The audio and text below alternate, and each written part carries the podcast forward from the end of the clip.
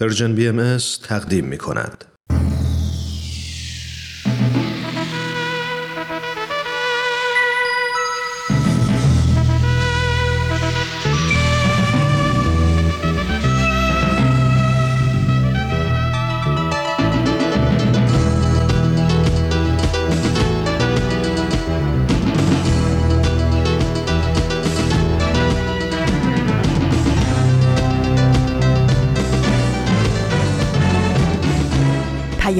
دوست. برنامه ای برای تفاهم و پیوند دلها.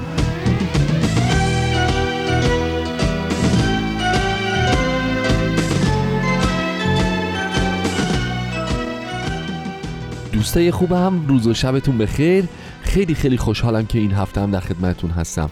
امروز 14 مرداد 1399 4 آگست 2020 میلادیه و ما در برنامه امروزمون یک مهمون خاص و ویژه رو دعوت کردیم و تا پایان قراره که همراه ما باشه. شما هم لطفا تا پایان برنامه ها با ما همراه باشید.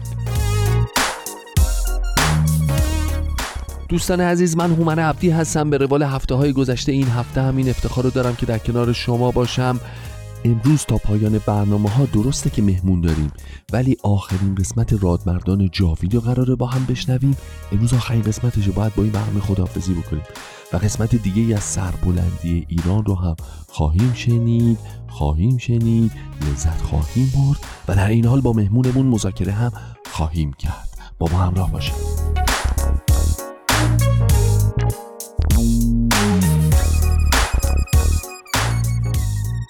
و اما دوستان اینکه یه مهمون خاص داریم امروز چیه جریانش؟ امروز به مناسبت چهاردهم مرداد 114 همین سال امضا شدن فرمان مشروطیت.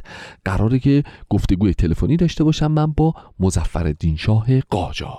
واه چه افتخاری چه برنامه ای چه گفتگوی ویژه و پرحرارتی. مونتا یه نکته وجود داشت به خاطر کرونا ما می‌خواستیم ایشون بیاد تو استودیو گفتگوی حضوری و زنده و اینا ما هم داشته باشیم که دیگه نمی‌شد. بعد قرار شد که زنگ من بزنم بهشون. بعد بحث اختلاف ساعت بود. دیدیم این ساعتی که ما می‌خوایم برنامه رو برای شما پخش بکنیم اون بنده خدا اونور گرفتار و خواب و فلان. فکر کردیم خب باشه مثل این برنامه ها دیدیم میگن ساعتی قبلتر مکالمه کردیم. گفتگو کردیم و این گفتگو رو الان برای شما پخش می‌کنیم. ما هم دیگه دیگه چاره ای نبود گفتیم باشه همین کارو می‌کنیم. بها سلطان بود ایشون به ما وقت داده بود. کم شخصیتی نبود دیگه شنونده های عزیز. بنابراین ما هم یه گفتگوی تلفنی ساعتی پیش با ایشون ترتیب دادیم. بنده با ایشون گفتگویی کردم که یکی از بچه ها یه اشتباهی کرد و دکمه ریکورد رو نزده بود فقط صدای من ضبط شده متاسفانه. حالا اسم نمی‌بریم که این کوتاهی کار چه کسی بوده و اینها. چقدر بچه ها غیر گری می‌کنن؟ گاهی وقتا اسم نمی‌بریم. ولی متاسفانه فقط قسمت من ضبط شده دیالوگای من ضبط شده. باز دیدیم غنیمت سلطان وقت داده. قنیمته باید این فرصت رو قدر بدونیم. بنابراین این گفتگو رو امروز براتون پخش می‌کنیم. متها نصف متاسفانه و فقط شما قسمت هایی که من صحبت کردم رو خواهید شنید خودتون لطف کنید و نیمه پنهان ماه رو کامل بکنید. الو؟ سلام آقای مزفدین شاه قاجار حالتون چطوره؟ خوبین شما؟ قربان شما. بله خیلی ممنون. مرسی مرسی. من عبدی هستم. از رادیو پیام دوست برنامه سه شنبه های نقره ای رو. اه آها گوش. به به به به. بله آها مج... بله مجریش فقط مشکل برنامه. همینطوره. بله بله بله. انشالله به زودی اون هم یه تغییراتی درش حاصل میشه. بله. حالتون چطوره؟ مرسی. انشالله سلامت باشین. قربانتون. خیلی متشکرم. قربان شما. ما امروز به این مناسبت مزاحم شما شدیم که چون سالگرد امضای فرمان مشروطیته. گفتیم چی بهتر از اینکه دیالوگ تلفنی با شما داشته باشیم. عملا به خاطر کرونا این امکان فراهم نشد که اینجا و تو استودیو در خدمتتون باشیم. اولا خیلی ممنونم که لطف کردید و قبول کردید که بعد از این همه سال که صداتون هیچ جا شنیده نشده بود از طریق رادیو و برنامه ما از طریق سه‌شنبه های نقره با مردم صحبت بکنید. خیلی ممنونم از این بابت در وهله اول. خواهش می‌کنم. خواهش می‌کنم قربانتون. مرسی. و دومی که ممنونم که حاضر شدید که در مورد این روز تاریخی و سرنوشت ساز بالاخره بعد از این همه سال با هم یک گپی بزنیم خاطرات شما رو مرور بکنیم تحلیل های شما رو بشنویم و به نظرم خیلی می‌تونه خیلی خیلی خیلی جذاب و جالب باشه.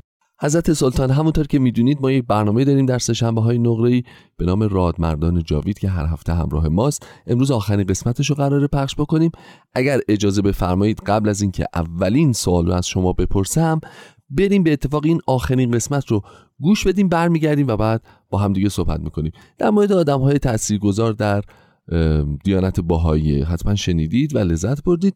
اگر شما اجازه بفرمایید بریم آخرین قسمت رو در معیت شما بشنویم. خواهش می‌کنم خواهش می‌کنم. خیلی متشکرم. دوستان خواهش می‌کنم بفرمایید.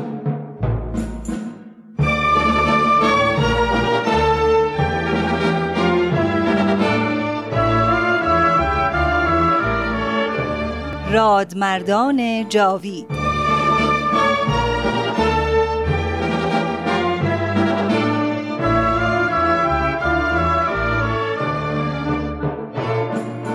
و اما در این ظهور ازهر و سلطنت عزما جمعی از علمای راشدین و فضلای کاملین و فقهای بالغین از کأس قرب و وسال مرزوق شدند.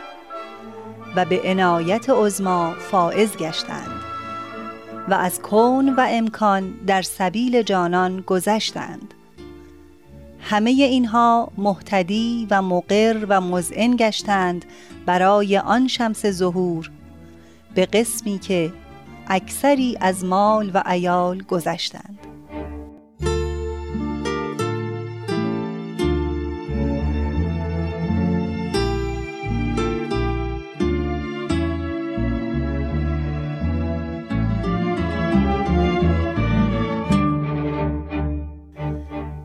همراهان عزیز رادیو پیام دوست درود بر شما. به این آخرین بخش از مجموعه رادمردان جاوید خوش آمدید. مجموعه ای که از روحانیون و علمایی می‌گوید که به آین بابی و بهایی ایمان آوردند. آنان با این اقدام همه آنچه از جاه و مقام و عزت و احترام ظاهری بود را از دست دادند و به جای آن دربدری و سرگردانی و زندان و شکنجه و فقر و بی احترامی را تجربه کردند. حتی از جان خود گذشتند. امروز شما آخرین بخش از سرگذشت جناب ملا صادق مقدس خراسانی ملقب به اسم الله الاستق را هم میشنوید. من ترانه هستم و از شما خواهش می کنم در ادامه برنامه با ما همراه باشید.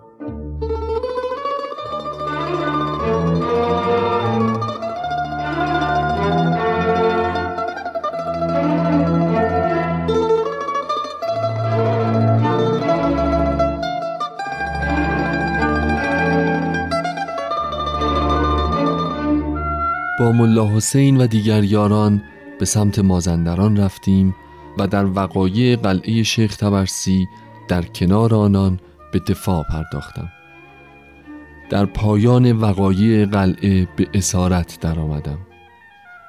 یکی از سران مازندران به نام حسین خان من و یکی دیگر از یاران قلعه به نام لطفعلی میرزا را از نواب مهدی قلی میرزا فرمانده قوای دولتی خرید.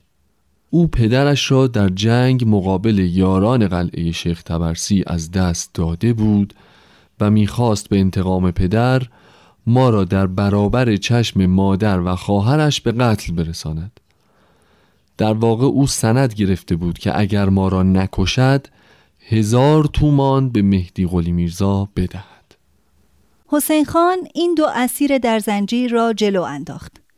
به هر قریه‌ای که می رسید علمای محل را جمع می کرد و با مقدس به مباحثه وامی داشت. در حالی که آنها نشسته بودند و مقدس در زیر زنجیر ایستاده به سوالات یکایک آنها با محبت و گشاده رویی پاسخ می‌داد. مشکلات آنها را از روی آیات قرآن و اخبار و احادیث معتبر با چنان متانتی حل می کرد که همه در عجب می شدند. در هر محل حسین خان از علما می‌پرسید آیا به نظر شما قتل چنین شخصی شرعا و عدلا جایز است یا نه؟ همه جا علما می گفتند که خیر ابدا جایز نیست.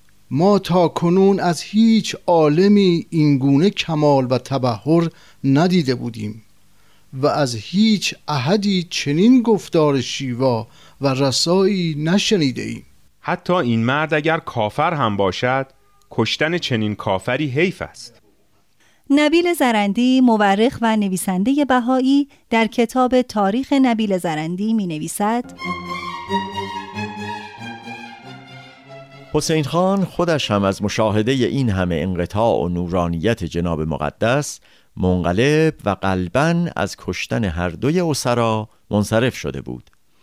بعد از آن که به محل خود وارد شد همه اقوام دور و نزدیک را گرد آورد و گفت این دو نفر را مهدی قلی میرزا به من داده که روبروی شما در عوض خون پدرم بکشم اما در عرض راه جماعت علما که با مقدس صحبت کردند و به مراتب علم و فضل و مقامات او پی بردند مرا از قتل اینها من کردند حالا بگویید رأی شما چیست؟ ما هم راضی به ریختن خون اینها نمی‌شویم. حسین خان سواری به تهران نزد مهدی قلی میرزا فرستاد با این پیام. ما از خون پدر گذشتیم و دست به خون این دو مرد آلوده نخواهیم کرد. اگر به نظر شما اینها واجب القتل هستند هر دو را به تهران بخواهید و سند ما را پس بدهید. از تهران خبر آمد که قرار شده تا این دو اسیر به تهران بازگردند. و آنجا به قتل برسند. در مدتی که ملا مقدس و میرزا لطفعلی در آن قریه بودند جوان چوپانی به نام عوض محمد که با آنها مراوده داشت و بر اثر صحبت با مقدس به آین جدید مؤمن شده بود مطلب را شنید و فورا به گوش آنها رساند. شما باید فرار کنید. اگر دستگیر شدید نهایتش این است که باز هم همین سرنوشت را خواهید داشت. اگر هم که اسیر نشدید جان به در برده اید. مقدس که ضعف مزاج داشت خود را قادر به فرار نمی‌دید. اما رفیقش گفت که چاره ای نیست و باید فرار کرد. آن شب زنجیربان به دستور حسین خان برای سرکشی خرمن به صحرا رفته بود و آن دو در بند نبودند. عوض محمد تا پاسی از شب همان حدود پنهان شد و وقتی هوا تاریک شد آن دو را از بیراه برد. بعد هم نشانی هایی به آنها داد و رفت. مقدس و میرزا لطفلی شبها در جنگل راه های سخت را طی می کردند و روزها در میان انبوه درختان می آسودند. دو هفته ای گذشت. با سر برهنه و پای مجروح به میامه رسیدیم. با بازماندگان سی و سه نفر از یاران قلعه که در آنجا اقامت داشتند ملاقات کردیم و شرح شهادت هر یک را برای آنها بازگو نمودیم. چند روز بعد که زخم پاهایمان التیام یافت با لباس مبدل و پای پیاده به سمت مشهد حرکت کردیم.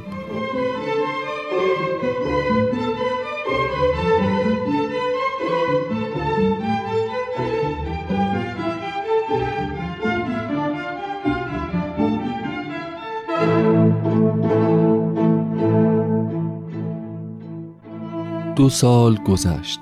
حاکم وقت سلطان مراد میرزا و دسیسه جمعی از ملایان و تحریکات حاجی محمد کریم خان کرمانی باعث شدند که من به همراه کودکم دستگیر و یک هفته توقیف شویم.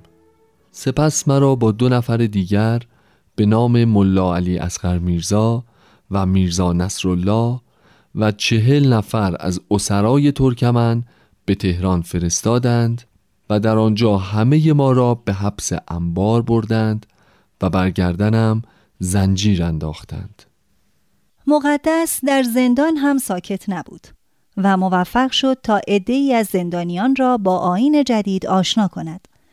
تعدادی از بزرگان لشکری و اهل قلم و صاحبان علم و ادب که به او ارادت داشتند از او خواهش کردند که چند کلمه ای به ما بنویسید و ما را واسطه قرار دهید تا از پیشگاه پادشاه برای شما طلب خلاصی کنیم اما او نپذیرفت و در جواب همه آنها نوشت طلب محتاج از محتاج بسیار زشت و قبیح است ملا مقدس مدتها به اتفاق شیخ ابو تراب اشتهاردی و فرزندش در حبس بود.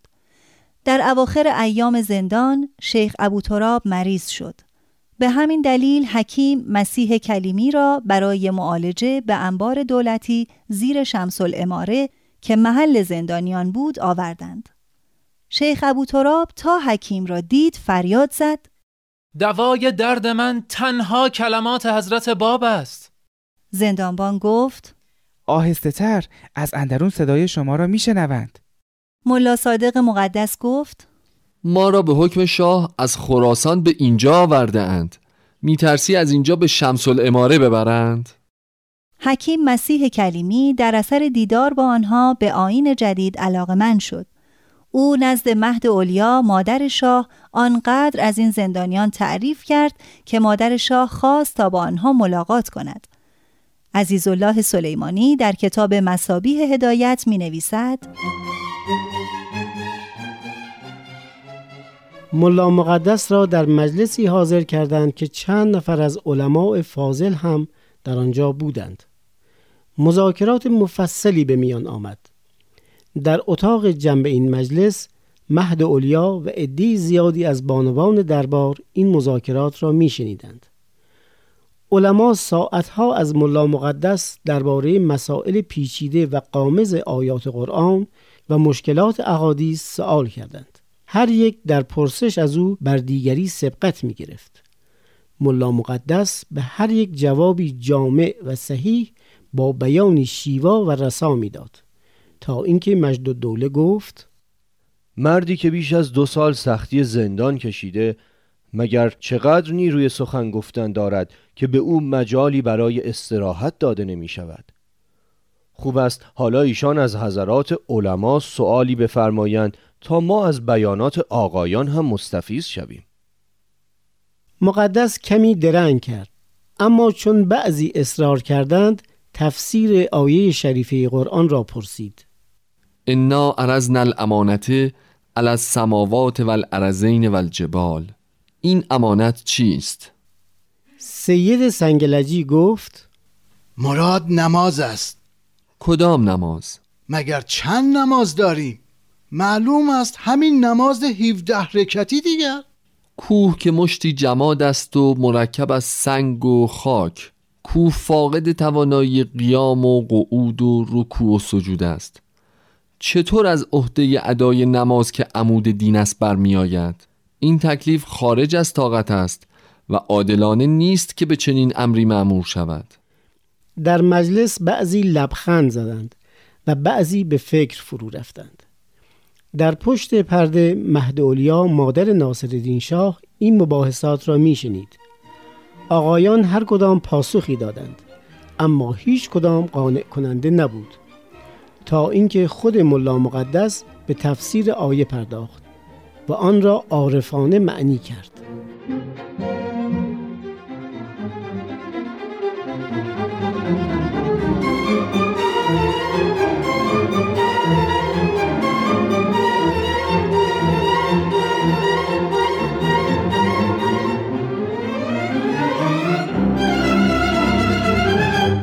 حسن فعادی بشرویهی در کتاب مناظر تاریخی امر بهایی در خراسان می نویسد عین الملک داماد شاه که در آن مجلس حاضر بود تمام جریان را به اطلاع شاه رساند. شاه از اینکه نایب السلطنه چنین شخص متبهری را حبس کرده بود تعجب کرد. لا اله الا الله. چرا حسام السلطنه چنین شخص عالمی را به انبار پادشاهی فرستاد؟ شاه مریض بود و مهد اولیا از او خواست که اگر بیماریش بهبود یابد ملا مقدس دانا و فرهیخته را آزاد کند. شاه دستور داد تا ملا مقدس آزاد شود. سپس به موجب دستخطی فرمان داد تا دو رأس اسب سواری از سرطویله خاص با زین و برگ ممتاز به اضافه مبلغی وجه نقد به مقدس بدهند. مادر شاه هم یک دست لباس عربی فاخر برایش فرستاد. اما جناب مقدس هیچ کدام را نپذیرفت. وقتی دستخط سلطان به زندان رسید به بزرگانی که به انبار آمده بودند تا به شکرانه مراهم ملوکانه او را محترمانه با خود ببرند گفت من با این زندانیان عهد بستم که اگر مرخص شدم همه را با خود ببرم وگرنه در زندان بمانم. حال باید به گفته خود عمل کنم. زیرا مرد باید در قول خود صادق و بر عهد خیش ثابت باشد. وقتی که قضیه را به شاه رساندند با تعجب دستور داد تا اسامی زندانیان و جرم آنها را بنویسند و بیاورند. شاه بعد از ملاحظه اسامی بالای اسم چهل نفر حرف میم یعنی مرخص و بالای نام سه نفر حرف ب یعنی بماند را نوشت. این سه نفر یاقی دولت بودند و سه روز پیش از آن گرفتار شده و اشتباها در زمره اسامی نامشان آورده شده بود. بار دیگر بزرگان دولت آمدند و ملا مقدس را ابتدا به نظارتخانه بردند که منزل عین الملک بود. آنجا ملا مقدس گفت این زندانیان آزاد شده بعضیشان هفت سال در حبس دولت بودند در رنجند و لباسی ندارند. باید در این هوا لباس مناسبی به آنها پوشانده شود اولیای دولت باید این مخارج را متقبل شوند و همه را راضی و مسرور به منازل و محلهای خود بفرستند این عمل باعث شد که آزاد شدگان و خانواده های آنان نسبت به جناب مقدس علاقمند و سپاسگزار باشند و در حق او دعا کنند. سپس جناب مقدس از آقا محمد علی صراف مبلغی قرض گرفت و همراه کودک همزنجیرش و به اتفاق سه تن از همراهان خراسانی خود به سمت خراسان رفت. چندی بعد به بغداد رفتم و به حضور حضرت بهاءالله رسیدم. ملا صادق مقدس از معدود کسانی بود که مقام حضرت بهاءالله را قبل از اظهار امر ایشان شناخت. آنقدر خاضع و خاشع بود که همه را متحیر می کرد. فاضل قائنی که او هم تازه خدمت آن حضرت رسیده بود با شگفتی به احوال جناب اسم استق می نگریست. اما چند روز بعد او هم حقیقت را دریافت. ملا صادق مقدس در بغداد هم با جویندگان حقیقت مذاکره و مباحثه می کرد و آنان به سهولت قانع می شدند. سرانجام ملا صادق به دستور حضرت بهاءالله عازم خراسان شد. سه سال بعد معمور شدم تا در امری خطیر مشارکت کنم و آن انتقال و پنهان کردن جسد حضرت باب از محلی به محل دیگر بود. لازم به ذکر است که پس از شهادت حضرت باب در تبریز پیروان ایشان مخفیانه جسد ایشان را پنهان کردند.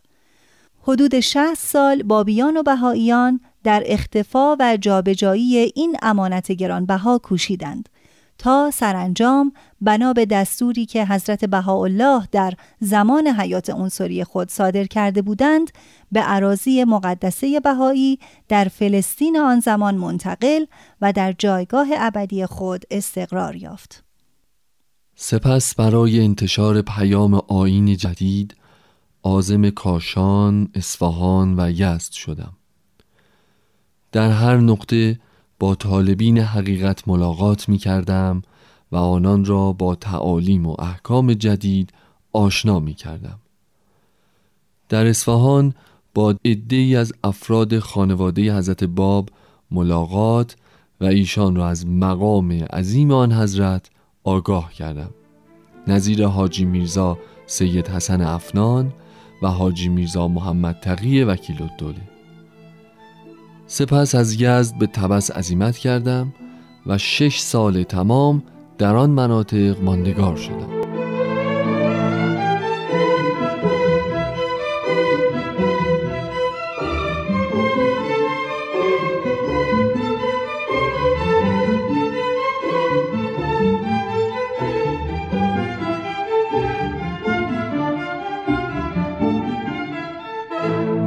سرانجام ضعف و پیری بر ملا صادق خراسانی غلبه کرد. عزیزالله سلیمانی می نویسد آخرین آرزوی جناب مقدس تشرف به حضور حضرت بهاءالله بود. آن حضرت طی لوحی که به افتخار ملا صادق صادر فرمودند اجازه ملاقات دادند و فرمودند که چون پایان عمرش نزدیک است زودتر به آن سمت سفر کند. پسرش را در خراسان گذاشته و با یک همراه حرکت کند. ملا صادق پس از دریافت این لوح به همه آشنایانش اعلان کرد که هر کس می‌خواهد بیاید و با من ملاقات کند. شاید این آخرین دیدار باشد. از همه طبقات مردم برای خداحافظی با او حاضر شدند. همه را از یار و اغیار به نوعی وصیت و نصیحت می‌کرد همگی از تأثیر بیانات او متأثر می شدند. بعضی اظهار آمادگی می کردند که با ایشان همراه شوند. از آنجا که ایشان مجاز بود تنها یک نفر را با خود ببرد هر یک جداگانه از او درخواست همراهی می کرد. در این میان یک نفر که میرزا جعفر نام داشت از جا برخاست و کاردی از کمر بیرون آورد و گفت جناب مقدس. قسم می‌خورم. اگر مرا قبول نکنید و همراه نبرید همینجا خودم را می‌کشم. به ناچار ملا مقدس او را برای همراهی برگزید. خلاصه که از طریق شاهرود و بادکوبه خود را به عکا رساند. در آنجا بسیار مشمول عنایات حضرت بهاءالله واقع شد. چهار ماه در حضور حضرت بهاءالله بود. سپس آن حضرت لوحی به افتخار ایشان نازل فرمودند و او را مرخص نمودند. حضرت بهاءالله مرا معمور کردند که بقیه عمرم را در سیر و سفر بگذرانم. به ایران بازگشتم و با وجود ناتوانی و ضعف مزاج به سفر پرداختم. تا اینکه به همدان رسید و دوازده روز آنجا ماند. با وجود ضعف و پیری با فساحت بیان آین جدید را معرفی و اثبات می کرد. عزیزالله سلیمانی می نویسد روز دوازدهم لباسهای فاخرش را پوشید و عطر و گلاب بسیار استفاده کرد. همراهانش را احضار کرد. کمی بعد خواست که او را تنها بگذارند تا استراحت کند. یک ساعت بعد باز هم آنها را احضار کرد و از یکی از آنها خواست که لباسش را بیرون آورد. وقتی دستش را از لباس بیرون آورد گفت دیگر بس است. و در همان دم با قلبی سلیم از دنیا رفت. مزار او در بقعه شاهزاده حسین است. بعد از درگذشت ایشان از قلم حضرت بهاءالله به افتخار ایشان زیارتنامه نازل شد.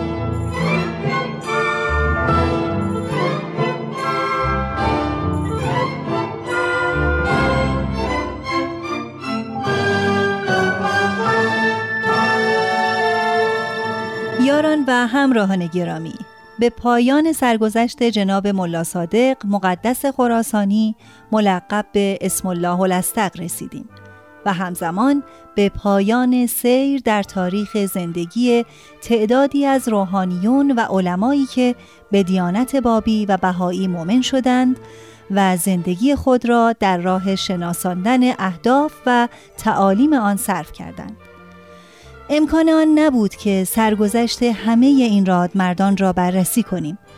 اما شرح حال آنان در کتابهای مختلف تاریخی آین بهایی موجود است. در صورت تمایل می توانید به سایت های بهایی در اینترنت مراجعه و مطالعه کنید. از اینکه در طول این مدت با ما بودید سپاس گذارم من ترانه هستم. به اتفاق صدا برداران حامد پارسا نوید و فرزاد نقشافرینان گویندگان رادیو پیام دوست و تهیه کننده برنامه آزاده از شما خداحافظی می کنم بدرود.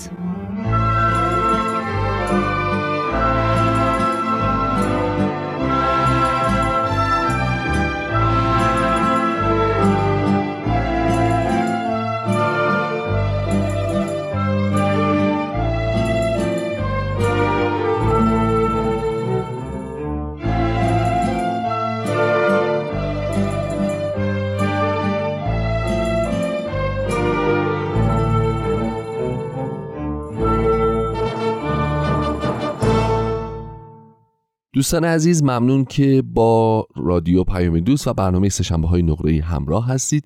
مهمان برنامه امروز ما همونطور که می‌دونید جناب مزفر شاه قاجار هستن و ما با ایشون گفتگوی تلفنی داریم.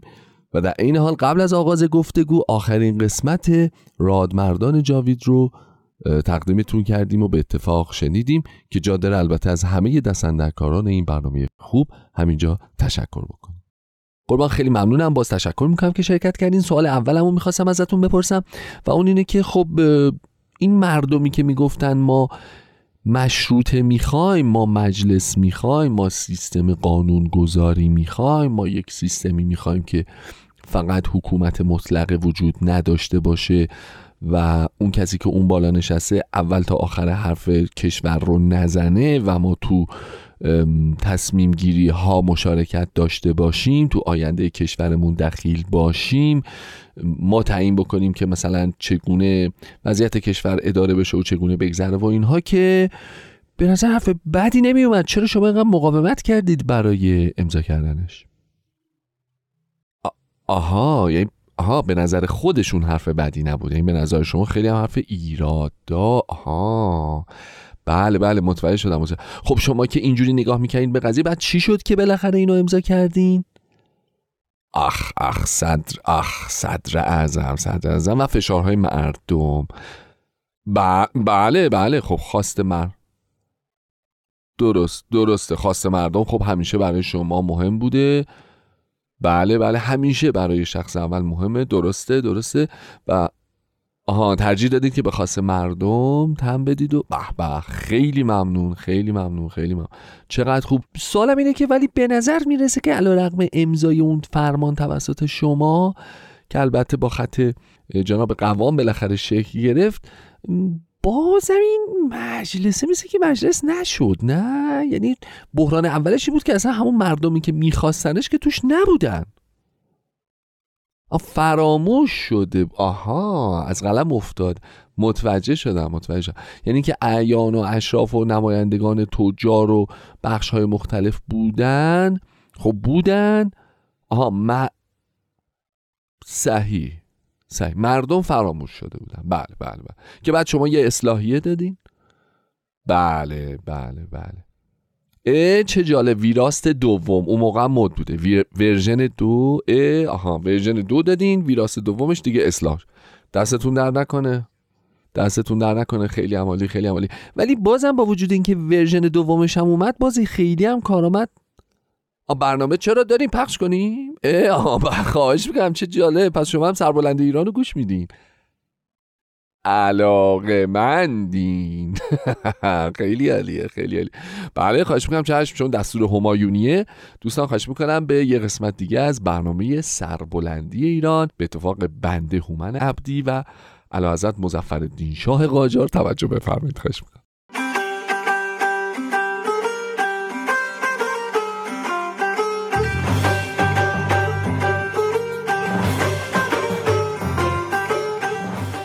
سربلندی ایران.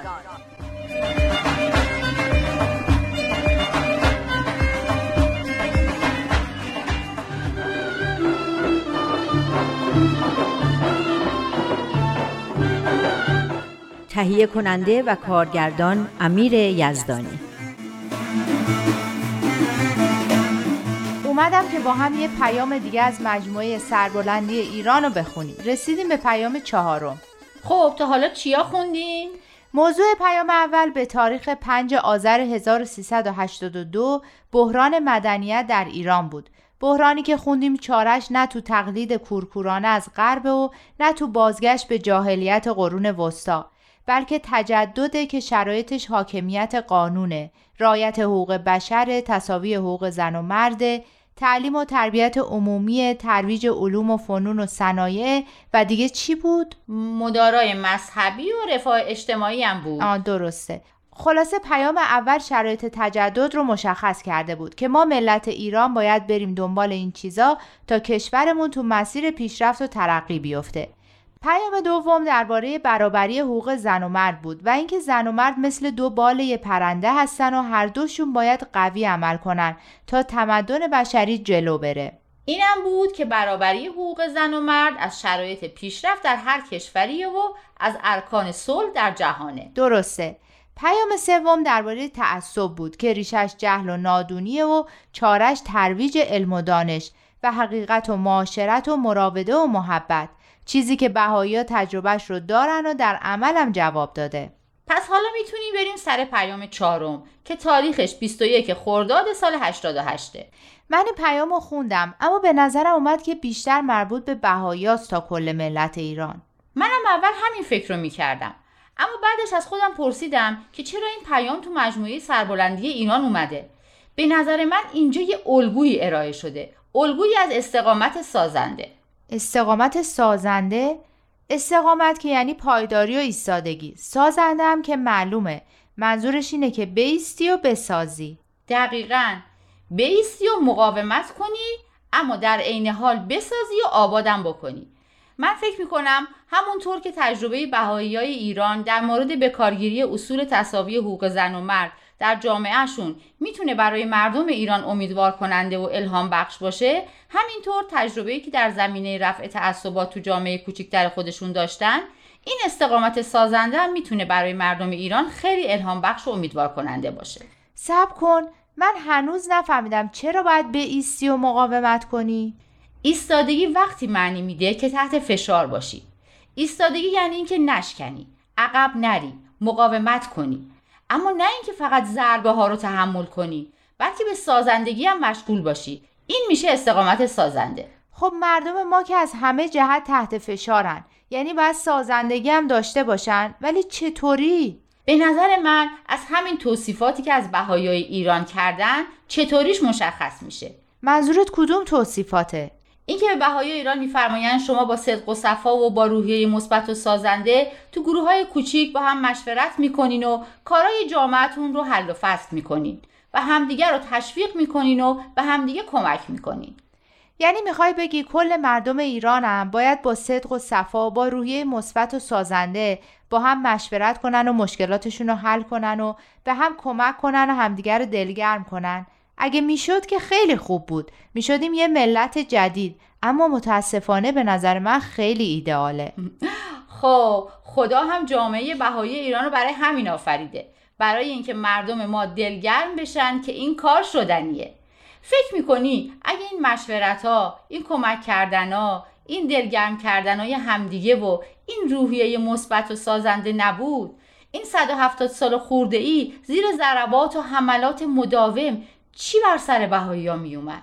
راستشو بگم؟ آره خب همیشه راستش بهتره راستشو بخوای من گاهی فکر می‌کنم که نکنه به شما از یه جایی کمک می‌رسه و تو به من نمیگی آخه با این همه بیکاری و محرومیت و تبعیض و مشکلاتی که برای شماها درست می‌کنن می‌بینم زندگیتون از خیلی ها که این مشکلاتو ندارن آسوده تره ببخشیدا اما آدم خیلی تعجب می‌کنه کمک که می‌رسه البته. از طریق همین پیاما با همین بینشا و روی کردا فقط هم مخصوص بهایی ها نیست. توی این پیاما مرتب توصیه شده که این افکار و بینشا رو با هموطنانتون هم در میون بذارین. هر کسی که گوش شنوایی داشته باشه می‌تونه ازش استفاده کنه. ببین من منظورم کمک مادیه.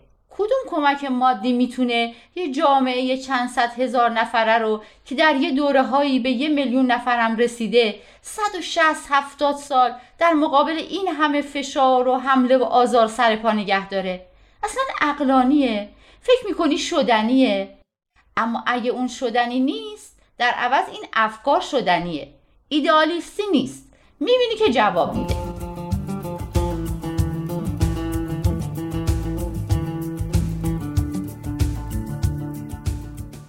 بازم ببخشید که اینو گفتم. یه وقت از دستم ناراحت نشی. نه بابا اتفاقا خوب شد که گفتی. شاید صدق و صفا مشورت و مثبت اندیشی همکاری و فروتنی و این چیزا به نظرت پند و اندرز برسن. اما یه دنیا مطلب و شاهد علمی درباره این هست که اینا چطور در عمل جواب میدن. بله اون که درسته. به نظر من اگه خوب بشینیم حساب کنیم می‌بینیم این بینش ها در عمل از یه میلیارد پولم برای هر کدوم از بهایی ها بیشتر ارزش داشتن. اما یه چیزی تو اون پاراگراف آخر بود که برای من سوال شد.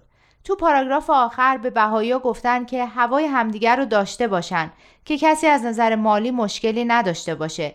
بعد گفتن که همه دنیا درگیر مسئله فقره و تا این مسئله به طور عادلانه حل نشه عواقبش دامن همه رو می‌گیره برای همین بهاییا بذار بذار از روش برات بخونم از جمله تکالیف اهل بها این است که در این راه ورای جامعه بهایی نیز بیندیشند و تا حد امکان کمکهایشان را برای نیل به این هدف ارزشمند در بین هموطنان خود با خلوص نیت ارائه دهند. این یعنی اینکه بهایا به غیر از جامعه خودشون به بقیه نیازمندان هم کمک می‌کنن؟ آره دیگه البته کمک مالی تو جامعه بهایی با شرایط خاصی انجام میشه که تو همین پاراگراف هم هست. باشه اما تو بگو. باشه. اولا کمک مالی به کسایی میشه که با وجود سعی و تلاش از عهده مخارج ضروری خانوادهشون بر نمیان یعنی درآمدشون اونقدری نیست که جواب هزینه های ضروریشون رو بده. به اصطلاح خودمون دخل و خرجشون جور نمیشه. این درست اما تو این اوضاع احوال بیکاری اگه کسی اصلا کارگیرش نیاد که بخواد سعی و تلاش کنه چی؟ به نظر من بهترین کمک اینه که یه کاری براش دست و پا کنن یا حتی به وجود بیارن. حتی اگه لازمه هزینهش رو بدن تا یه کاری رو یاد بگیره و بتونه توی زمینه مشغول به کار بشه. این برای کل جامعه هم خوبه و به چرخش چرخ اقتصاد کمک می‌کنه. خب شاید یکی مریض باشه و اصلا نتونه کار کنه. درسته. همه کمک هایی که تو جامعه بهایی میشه در این جهته که آدما در نهایت بتونن خودشون از عهده تامین مالی خانوادهشون بر بیان. اما خب یه وقتایی که چاره ای نیست به افراد کمک مستقیم میشه. فهمیدم. می‌خوای بگی کمک مستقیم مالی آخرین راه حله. وقتی هیچ کار دیگه ای نشه کرد. آفرین درسته دقیقا. تازه اونم طوری که حرمت و شهن فرد نیازمند حفظ بشه. میفرمایند با کمال حزم و مهربانی و توجه کامل به اصول روحانی و اخلاقی. اما جواب سوالم رو ندادی. آخرش یعنی بهایی ها به افراد غیر بهایی هم کمک می‌کنن یا نه؟ چطور من خبر ندارم؟ وقتی کمک با این شرایطی که گفتم صورت می‌گیره دیگه سر و صدایی نداره که بقیه بفهمن. اما در مواردی مثل سیل و زلزله به ناچار کمک ها علنی میشه. پارسال چند تا از دوستای خانوادگیمون که ماشینای آفرود داشتن و می‌تونستن به روستاهایی که جاده هاشون رو آب برده بود برن برای کمک به سیلزده های لورستان رفتن و به کمک بقیه ماشیناشون رو هم پر از مواد غذایی کردن. جالب بود که می‌گفتن وقتی برای کمک به مسئولین هلال احمر مراجعه کردیم خانمی که مسئول بود بلافاصله پرسید شما بهایی هستین؟ وقتی ازش پرسیدیم از کجا فهمیدی گفت قبل از شما هم گروههایی از بهایی اومده بودن. شما هم کاراتون و حالتاتون شبیه اوناست.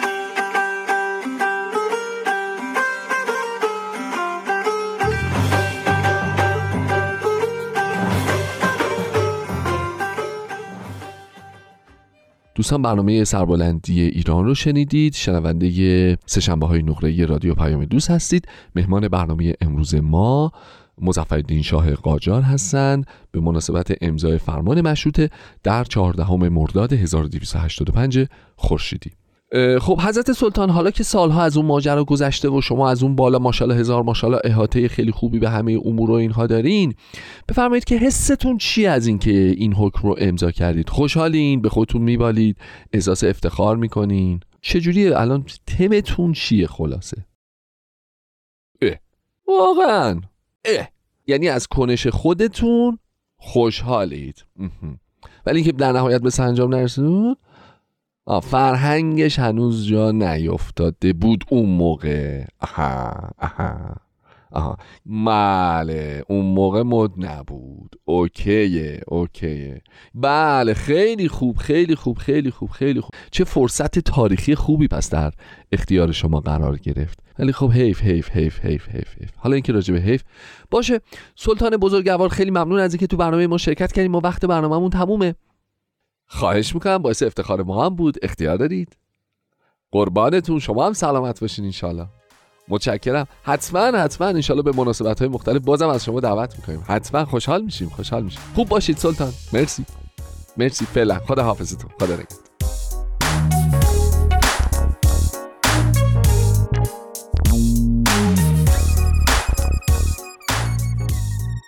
خب دوستان این گفتگوی من بود با مزفردین شاه قاجار. متاسفانه بخش های مربوط بهشون ضبط نشد. بر اساس یک اشتباه تاریخی انسانی. افتضاح افتضاح. ولی حالا امیدوارم این قسمت هایی که حداقل مربوط به من می‌شد و صدا ضبط شده بود بتونه شما رو به متن اصلی این گفتگو هدایت بکنه. وقت خیلی زیادی برامون باقی نمونده. مرسی که امروز هم همراه برنامه خودتون بودید. امیدوارم که هر جای دنیا که هستید خوب و خوش باشید. خدا نگهدارتون.